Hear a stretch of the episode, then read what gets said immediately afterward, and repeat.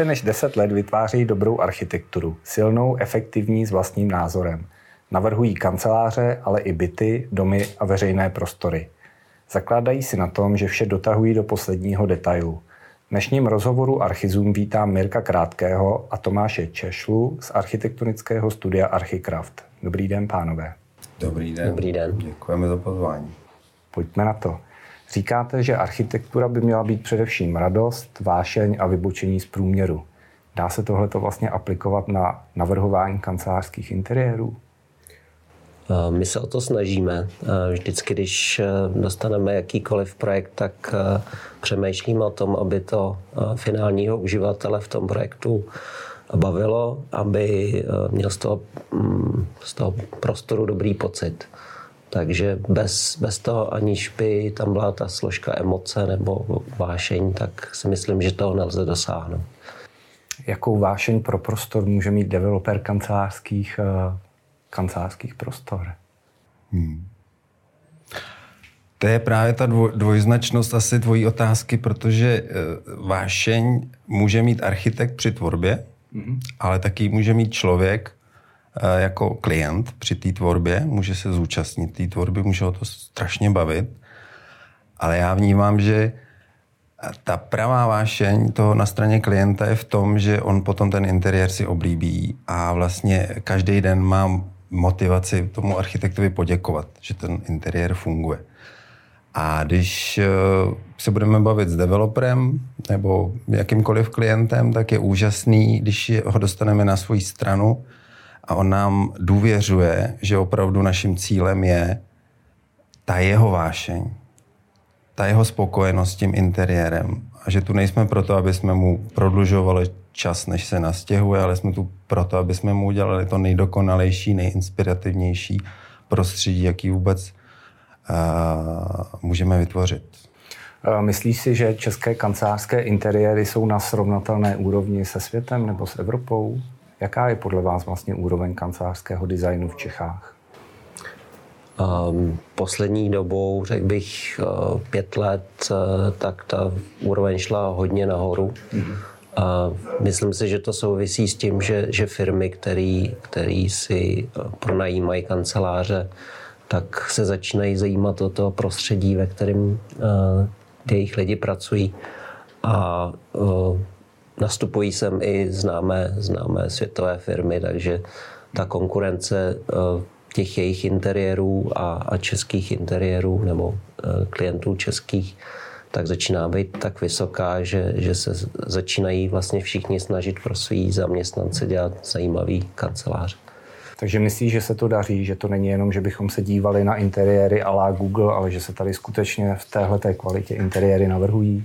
Já myslím, co se snažil říct Tomáš, že to asi není vůbec o tom, jestli tady existuje česká tvorba interiérů, Eh, kancelářských a, a světová, ale že tady je tvorba pro například korporáty. Mm-hmm. Že vlastně nelze říct, že existuje nějaký český výraz.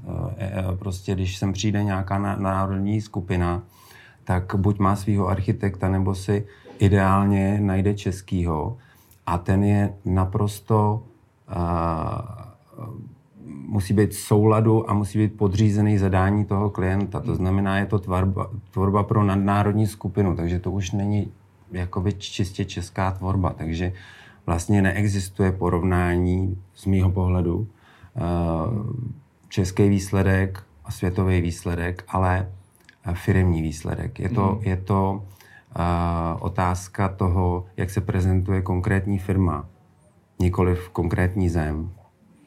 Um, je to otázka, řekněme, nějakých jako sdílených hodnot napříč jako světem? Ano, ano, ano. Ta globalizace, ta vlastně vůbec hmm. potírá správnost té otázky, jestli se dá porovnávat česká a světová hmm. úroveň hmm. Uh, navrhování interiérů. Dneska už uh, prostě ten svět tak propojený, že to nejde oddělit, si myslím. Inspirujete se někde v zahraničí při navrhování?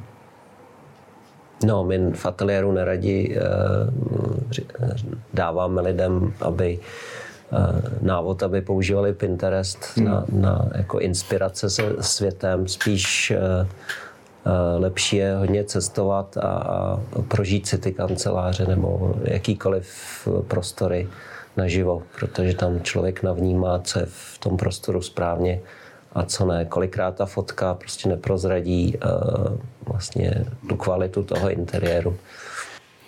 Nicméně, když navrhujete kanceláře, jakým způsobem postupujete? Někde na začátku moodboard nebo nějaký, jak ty říkáš, Pinterest asi musí být, abyste eh, klientovi dokázali předat nějakou informaci o tom, jak ten jeho interiér může vypadat nebo měl by vypadat.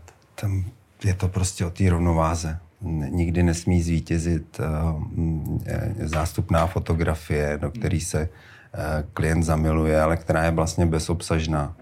Jo, že je jenom krásná my musíme prostě to zadání proskoumat úplně ze všech stran. Ekonomika, konstrukce, um, pak takový ty podtémata jako akustika, osvětlení.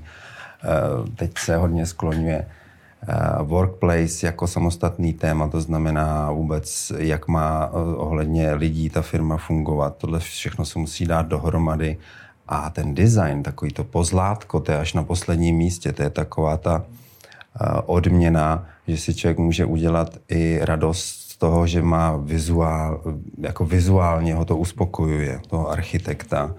A my věříme, že i klienta. Takže eh, ne, ne, jak říká Tomáš, nejhorší, co může být, tak eh, vzít si eh, Pinterest eh, a vybrat si pár oblázků a jí to odprezentovat a říct klientovi, tak, tak takhle bychom to chtěli. To musí prostě mít, to má tolik vrstev, to zadání, že takhle je to špatně, to znamená, musíme jít ze široka. My jsme v jednom z předchozích dílů tady v Archizumu mluvili s vašimi kolegy ze studia Vrtička Žák. Vy jste spolupracovali na velkém projektu 2. Můžete mi přiblížit, jak tahle ta spolupráce mezi dvěma velmi vyhraněnými architektonickými studii vlastně probíhala?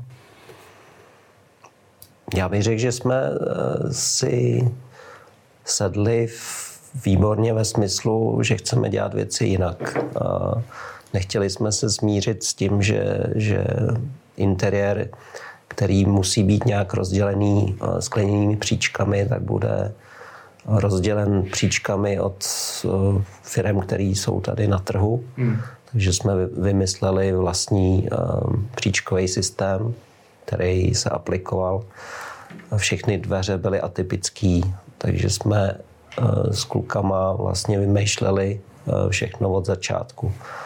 A v tom si myslím, že, že jsme se spolu jako shodli a ta spolupráce byla v tom zajímavá, že jsme se vlastně navzájem doplňovali, když bylo potřeba vymyslet nějaký konstrukční systém, tak eh, Mirek do toho vložil svoji vášeň pro železo. Když eh, jsme eh, vymýšleli osvětlení, tak já jsem fanda do světel, tak jsem zase jim pomáhal s tím, jak, jak co bude svítit. Kluci zase vymýšleli příjemný materiály na dotek, takže tam korek, filc a Myslím si, že asi půl roku jsme spolu jako takhle intenzivně pracovali a, a byla to fajn spolupráce. Hmm. No já do dneška vzpomínám, no, jak to jsme trávili čas vlastně ještě po staru, protože kluci jsou podobně uh, věkově na tom jako my s Tomášem. Čerství třicátníci. no, jak jsme vlastně drželi v ruce ty tušky a roz, roz, roztahovali ty pauzáky a prostě to byl vodopád kreativy vždycky. V jednačce u velkého stolu jsme si to tam rozbalili a byl to takový brainstorming na papíře. A vždycky na, na konci dne, když už jsme byli úplně unavení, jsme zjistili, že to vlastně něco z toho jako opravdu vezmeme. Takže to byla taková úplně opravdová radost při tvorbě, jo? že jsme si tam pro sebe našli čas, dva ateliéry, sešli jsme se u jednoho stolu a tam se opravdu tvořilo. A po staru. Neměli jsme v ruce myši, měli jsme v ruce tušky. Krásné vzpomínky na to mám. Já vnímám ve vaší tvorbě jako takový sjednocující prvek eh, vášeň pro materiál. Vy jste to ostatně zmínil, vášeň pro ocel, vášeň pro světlo. Je to nějaký váš rukopis, něco, co se promítá do vaší tvorby? Rozhodně sou, souvisí to s tím vlastně s tou snahou uh, nespadnout uh, výběrem materiálu do nějakého standardu. Uh, to, co se objevuje na, na, na českém trhu, ale uh, buď to ty materiály sami uh, vyvíjíme s uh, řemeslníky, anebo uh, hledáme prostě různě po světě, spíš teda Evropa kvůli nákladům, ale uh, ale eh, vždycky je cíl v každém projektu mít materiál, který, eh, který je pro nás nový a něčím zajímavý. Co si mám Tomáši představit pod eh, pojmem český standard? Německo. vlastně Německo je tak blízko pro nás, že, že veškerá vlastně v 90. letech veškerá produkce stavebních materiálů tak, tak přišla z Německa. Mm-hmm veškeré moderní techniky, moderní materiály přišly z Německa a zbytek Evropy prostě eh, se tady nedokázal prosadit. Rozumím tomu tak, že ten standard vnímáš jako nízký? Ne, ale uh, já tomu říkám německý standard, všechno je takové čisté, uhlazené, uh, uniformní. A možná trochu špatně, protože když si vezmeš, jak vypadá klasická obložka, obložkový dveře. Mm. Takový ty tu stojí obložkový dveře. Tak to je všechno špatně. Pro architekta nepřijatelná uh, třeba uh, povrchová úprava uh, nebo řešení hran nebo vůbec proporční vztah křídla a zárubně, vztah zárubně ke stěně. Zkrátka ty témata, který architekt, který je citlivý, tak ty tam jsou úplně upozaděný a vlastně zvítězila technologie a jednoduchost výroby. Možná taky nějaká opakovatelnost a ekonomika ano, věci, ne? Ano, ano, ale to je právě to, co je špatně. A to, to my se snažíme bořit vlastně. Takže jeden z principů, jak tvořit, je bořit. Bořit uh, zažitý principy, které vůbec nemají vlastně žádnou jinou logiku, než je, než je přirozenost z hlediska výroby. My, se, Ale, my, my jsme v seriálu Architektura kanceláří. Dá se vůbec v uh, interiérovém designu v kancelářích tohleto boření, o kterém ty mluvíš, dá se to vůbec jako aplikovat? To je možná jeden z nejtěžších, eh, jedna z nejtěžších disciplín kanceláře v, tom, v tomhle smyslu, protože co je to průměrná kancelář? Čtverce, koberec na podlaze, tapeta na stěně a skládaný podled. Já bych řekl, že je výhodou, že žijeme v době, kdy, kdy lidská práce už začíná být eh, dražší než, než ten materiál. Takže vlastně, když ten materiál vyvineme a vyrobí se, tak i když je atypický, tak, tak už eh, vlastně ta lidská práce pokrývá tu cenu a pro uh, tu zbytkovou cenu a pro investora už to nemá význam, jestli má dražší materiál nebo levnější. Protože to se bavíme lidská... o ekonomice navrhování. Ano, protože lidská, lidská práce dneska už je mnohem dražší. Ale ono to není e, o tom, že by e, ten, ten zlatý standard, ten průměr byl e, nějak finančně výhodný. Podle mě dokážeme přinést řešení, které jsou neotřelí a buď stejně nebo i levnější, jako co se týče pořizovacích nákladů. Takže to je, ta, to je možná ta radost, jako když se architektovi povede třeba podlet úplně zrušit když přesvědčí klienta, že je to správně, získat 40 cm prostoru a nechat teď brutálně otevřený ty, ty všechny rozvody. Jsou klienti, kteří to pochopí a pak ten interiér krásně hmm. eh, zvoní. Eh, to samé s tím příkladem těch čtvercových koberců. Proč? Proč dělat standard? My, my jsme vždycky šli proti a vždycky jsme si na tom samozřejmě trošku ublížili, protože jakmile hmm. architekt vybočí z průměru, tak pak trpí.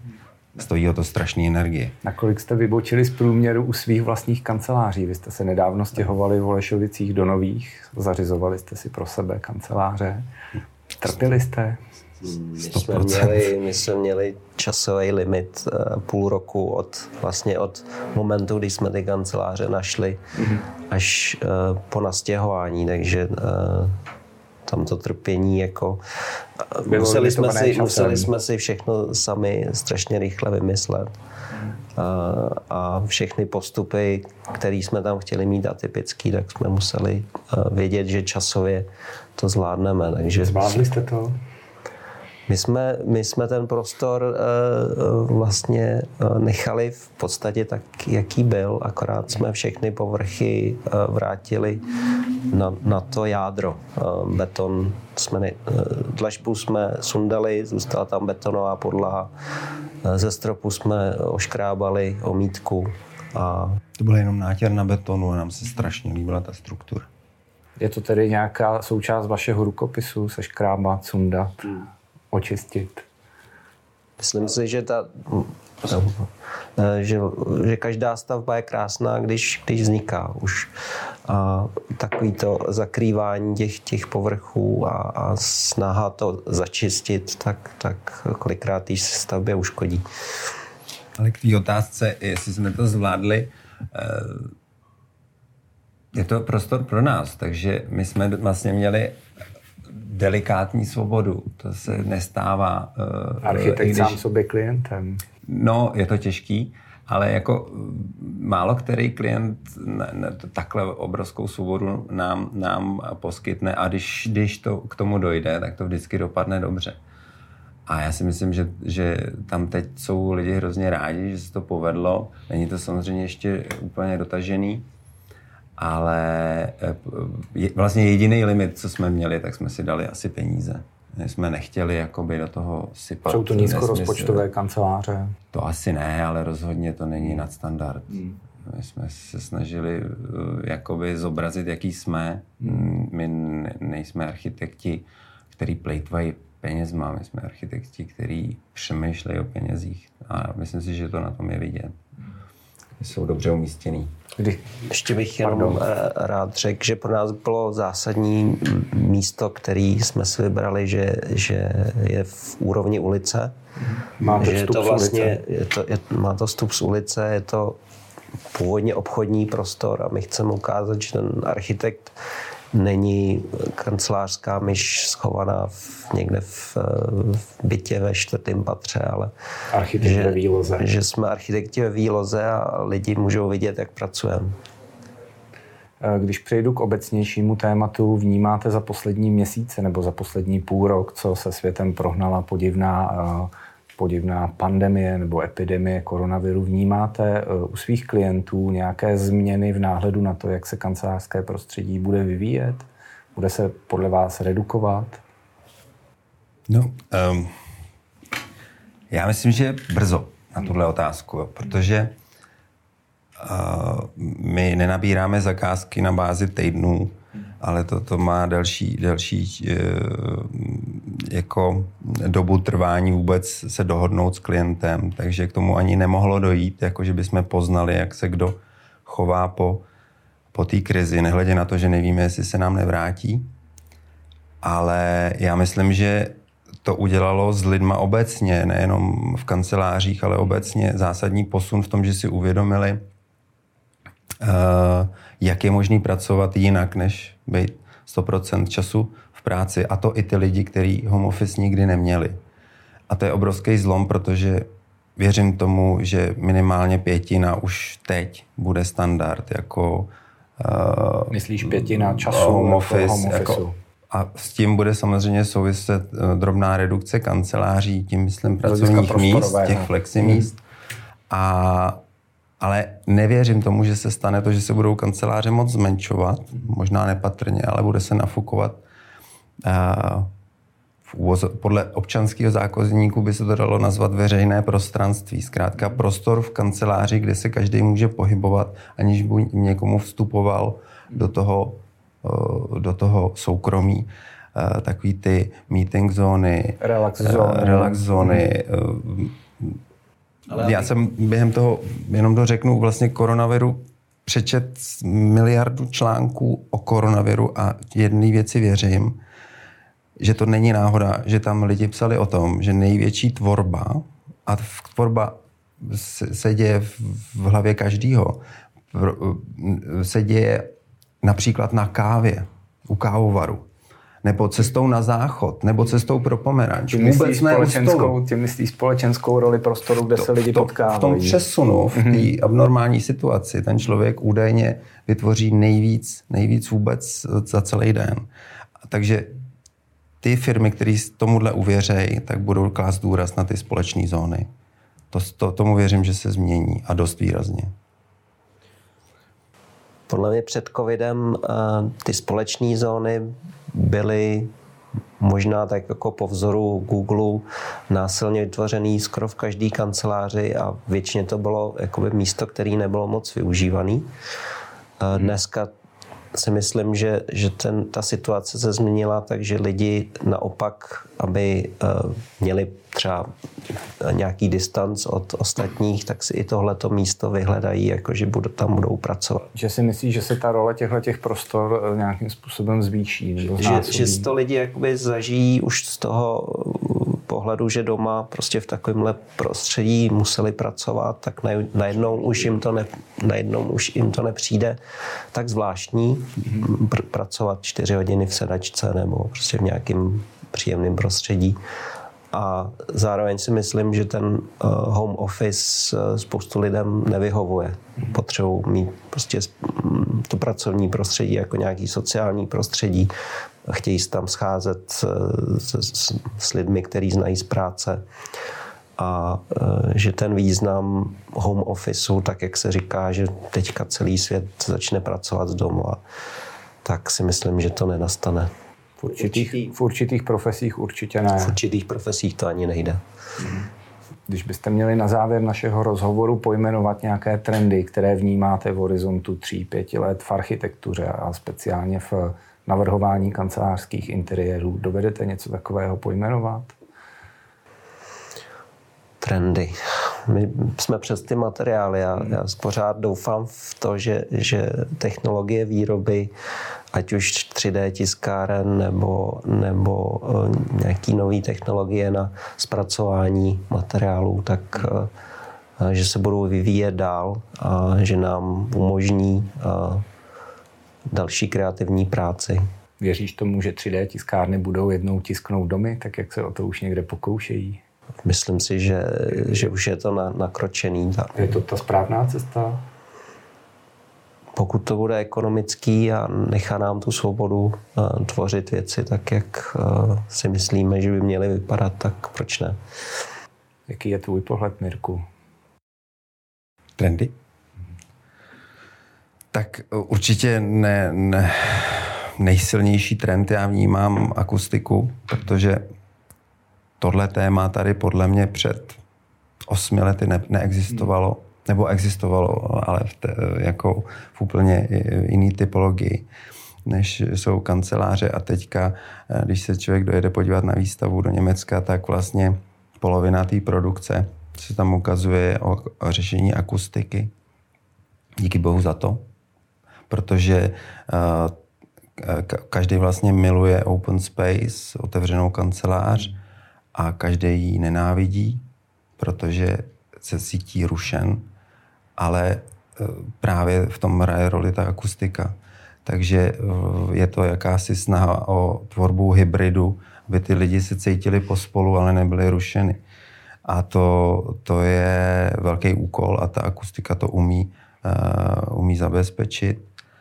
A potom si myslím, že v Čechách speciálně téma, téma workplace nebylo vůbec skloňovaný. To znamená jakási příprava mezi, mezi rozhodnutím klienta se přestěhovat nebo se nastěhovat a zadáním pro architekta by měla existovat tato fáze toho workplaceu a ta se tady zkrátka nedělala. Máš na mysli nějakou funkční a provozní analýzu. Jako. Přesně tak. Ten, ten, ten zadavatel by si měl hodně dobře rozmyslet, kam tu eh, firmu chce dotáhnout, jak chce, aby, aby mm, fungovali ty lidi. A ten architekt se musí takhle napojit, ne takhle. Takže eh, to je ten workplace. Já jsem rád, že už to sem dorazilo a že i můžeme nabídnout vůbec eh, jako v cenové nabídce, že to můžeme uvízt. Jako typ My s váma dáme dohromady mhm. zadání, hmm. protože eh, jestli něco eh, klient neumí často, tak je to to zásadní a to je zadání. A není to jeho chyba. Často na to je, nemá personální zdroje. Není to jeho chyba, my musíme umět pomoct. Pánové, děkuji za rozhovor a těším se někdy příště na shledanou. My taky děkujeme. Díky. Díky.